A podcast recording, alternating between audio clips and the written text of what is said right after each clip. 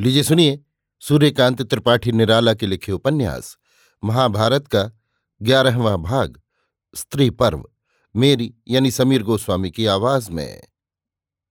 कौरव स्त्रियों का विलाप, लौह भीम चूर्ण, गांधारी का शाप और मृतक तर्पण। संजय से ये संवाद पाकर के महाराज दुर्योधन भीम के साथ गदा युद्ध में मारे गए। युद्ध अन्याय रूप से हुआ। दुर्योधन की जांग पर भीम ने गदा मारी। हस्तनापुर के राज परिवार में हाहाकार मच गया। महारानी भानुमति पछाड़ खाकर गिरी और बेहोश हो गई। महारानी गांधारी उच्च स्वर से विलाप करने लगी। महाराज धृतराष्ट्र सिंहासन पर मूर्छित हो गए। राजमहल में शोक का समुद्र उमड़ने लगा। सबके साथ धर्मात्मा विदुर भी रोने लगे।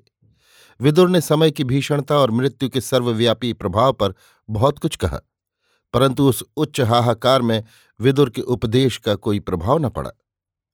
रानियाँ पागल की तरह युद्ध क्षेत्र की ओर दौड़ने लगीं। जिनका मुँह कभी सूर्य ने नहीं देखा था, वे अपने पति और पुत्रों की लाशों को गले लगाने के लिए रास्तों पर निकल गईं। उनके साथ गांधारी भी चली। महाराज धृतराष्ट्र भी नहीं रह सके। संजय का हाथ पकड़कर सबके पीछे पीछे चले। सबकी युद्ध क्षेत्र में जाने की इच्छा है। जानकर विदुर ने रथों का प्रबंध किया। और अन्य अन्य आवश्यक वस्तुएँ साथ लेते हुए सबसे अनुरोध किया कि सब लोग रथ पर बैठ लें। विदुर के अनुरोध के अनुसार कौरव कुल की बहुएँ, महारानी गांधारी और महाराज धृतराष्ट्र रथ पर बैठकर कुरुक्षेत्र को चले। प्रभात का समय था। नगर से बाहर निकलने पर कौरव परिवार को अश्वत्थामा कृपाचार और कृतवर्मा मिले। महाराज दुर्योधन की मृत्यु हो चुकी थी। अश्वत्थामा ने रात्रि से प्रभात तक का कुलहाल महाराज धृतराष्ट्र से कहा, दुर्योधन इस संसार को छोड़कर स्वर्ग प्रयाण कर गए हैं। सुनते ही धृतराष्ट्र मूर्छित हो गए। महारानी भानुमति विलाप करती हुई मूर्छित हो गईं। रथ कुछ क्षण के लिए वहीं रोक दिए गए। ये तीन वीर यहीं से एक दूसरे से विदा होकर अपने अपने मार्ग को चल दिए। अश्वत्थामा का हाल लिखा जा चुका है। बहुत देर तक रथ रुके रहे। महाराज धृतराष्ट्र और उनकी पुत्र वधुएँ अनेक उपचार करने पर होश में आए। फिर रथ बढ़ाने की आज्ञा हुई। काफ़ी देर तक रथ रुके रहे। अब तक पांडव अश्वत्थामा की मणि लेकर लौट चुके थे। लौटने पर उन्हें मालूम हुआ कि कौरव कामनियों के साथ महाराज धृतराष्ट्र कुरुक्षेत्र आ रहे हैं। कृष्ण पांडवों को साथ लेकर उनसे मिलने चले। शोक से अधीर पांचाल रमणियाँ भी अवरोध से बाहर निकल पड़ी। उनके साथ द्रौपदी हुई। ये सब भी रणक्षेत्र की ओर चल पड़ी। श्री कृष्ण महाराज धृतराष्ट्र से पांडवों को लेकर मिले और विनयपूर्वक कहा, महाराज, पांडव पहले भी संधि करना चाहते थे, पर शक्नि और कर्ण के प्रस्ताव को मानकर महामानी दुर्योधन ने संधि नहीं की। पांडवों को रहने के लिए पाँच गाँव भी नहीं दिए, इसका ये दुष्परिणाम हुआ। महामति भीष्म, आचार्य द्रोण, महारथ कर्ण शल्ल और आपके पुत्र जैसे कौरव कुल के रत्न इस संसार से उठ गए। इसमें पांडवों का क्या दोष है? धृतराष्ट्र धैर्य के साथ बोले, कृष्ण, तुम ठीक कह रहे हो। धर्म की ही जय होती है। खेद यही है कि इतनी बड़ी सेना देखते देखते काल कवलित हो गई। फिर भी मैं भीम को धन्यवाद देता हूँ। भीम वीर है। उसने अकेले मेरे पुत्रों का संहार किया। मेरी इच्छा होती है कि दुशासन और दुर्योधन को मारने वाले भीम को मैं गले से लगाऊँ। वो भी मेरा लड़का है। धृतराष्ट्र का हृदय अच्छा नहीं। कृष्ण पांडवों को लेकर चलने से पहले समझ चुके थे। धृतराष्ट्र से मिलते समय अनर्थ हो सकता है, ये सोचकर उन्होंने भीम की एक लोहे की मूर्ति साथ ले ली थी। इस समय धृतराष्ट्र के स्वर में उन्हें छल मालूम दिया। भीम धृतराष्ट्र को भेंटने के लिए बढ़े तो कृष्ण ने रोक दिया और वही लोहे वाली मूर्ति भेंटने के लिए मंगाकर सामने खड़ी कर दी। धृतराष्ट्र अंधे थे ही, उन्हें ये न मालूम हुआ कि वास्तव में भीम है या लोहे की मूर्ति। उन्होंने उस मूर्ति को छाती से लगाते हुए इतनी ज़ोर से मस्का कि वो चूर चूर हो गई। कृष्ण ने एकांत में पांडवों को ले जाकर कहा, वृद्ध के मन में इतना द्वेष था। पुत्रों का बदला खुद चुकाना चाहते थे। युधिष्ठिर ने कहा, कृष्ण, आपने सदा पांडवों की रक्षा की है। वृद्ध के शरीर में कितना बल है कि लोहे की मूर्ति चूर चूर हो गई? इसी समय हा भीम हा भीम कहकर धृतराष्ट्र रोने लगे। कृष्ण ने मुस्कुराकर कहा महाराज, आप व्यर्थ ही विलाप कर रहे हैं।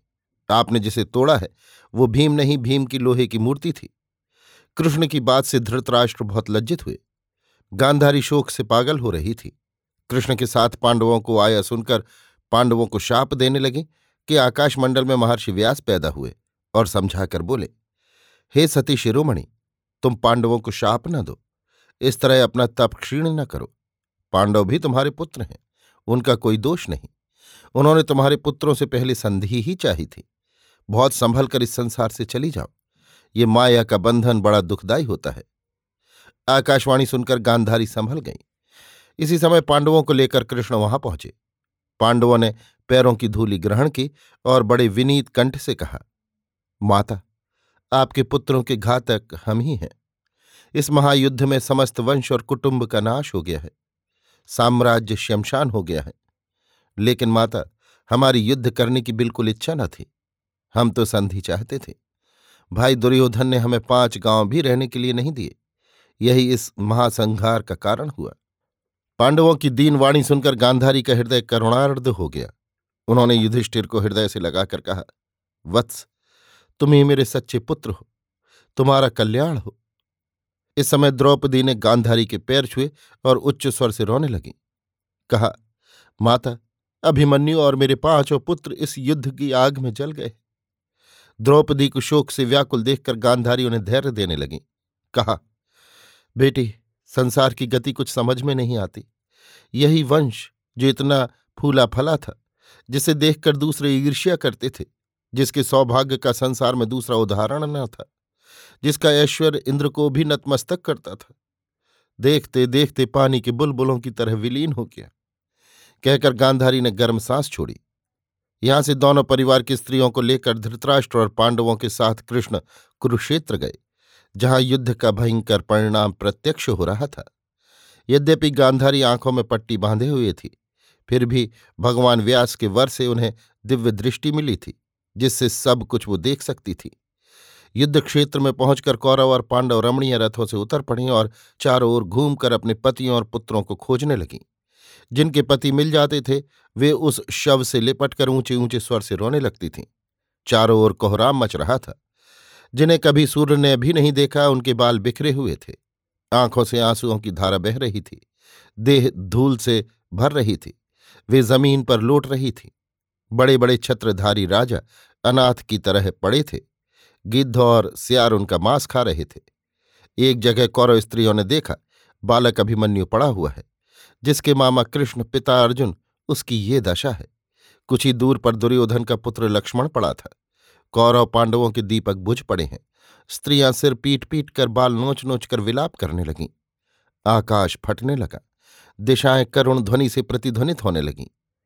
इसी समय महाराज दुर्योधन का शव दिखाई दिया। गांधारी लिपट कर रोने लगी। महारानी भानुमति छाती से पैर लगाकर ढाहे मार मार कर विलाप करने लगी। धृतराष्ट्र रोते हुए मूर्छित हो गए। पांडवों के साथ कृष्ण खड़े थे। उन्हें देखकर गांधारी का धैर्य जाता रहा। कृष्ण को देखकर उनके मुख से अग्नि की ज्वाला निकलने लगी। उन्होंने कृष्ण को शाप दिया। कृष्ण, हमारे वंश का तुम्ही ने नाश कराया है। तुम प्रसिद्ध छली हो, इसलिए ये शाप लो। जिस तरह हमारे वंश का नाश हुआ है, उसी तरह एक दिन में तुम्हारा वृहत परिवार नष्ट हो जाएगा। कृष्ण कुछ बोले नहीं, खड़े मुस्कुराते रहे। होश आने पर धृतराष्ट्र ने युधिष्ठिर से कहा, चिताएँ बनाकर अपने वंश और समस्त राजाओं का दाह संस्कार करो, फिर सबका तर्पण गंगा जी में चलकर किया जाए। आज्ञा पाकर युधिष्ठिर ने भाइयों को आज्ञा दी। वे बात की बात में गाँव से और हस्तनापुर से चंदन और लकड़ियाँ ले आए और हज़ारों चिताएँ लगाईं। फिर आत्मीय और बंधु बांधवों का दाह कर्म किया। स्त्रियाँ खड़ी हुई चिताओं की उठती लपटें और धूम्र राशि देखती रहीं। उनके पति और पुत्र बंधु और हितैषी जलकर भस्म हो गए। फिर सब लोग गंगा तट पर गए और स्नान कर स्त्री पुरुष सबने मृतकों को तिलांजलि दी। इसी समय कुंती ने युधिष्ठिर से कहा, वत्स, महावीर कर्ण को भी तिलांजलि दो। कर्ण तुम्हारे भाई थे।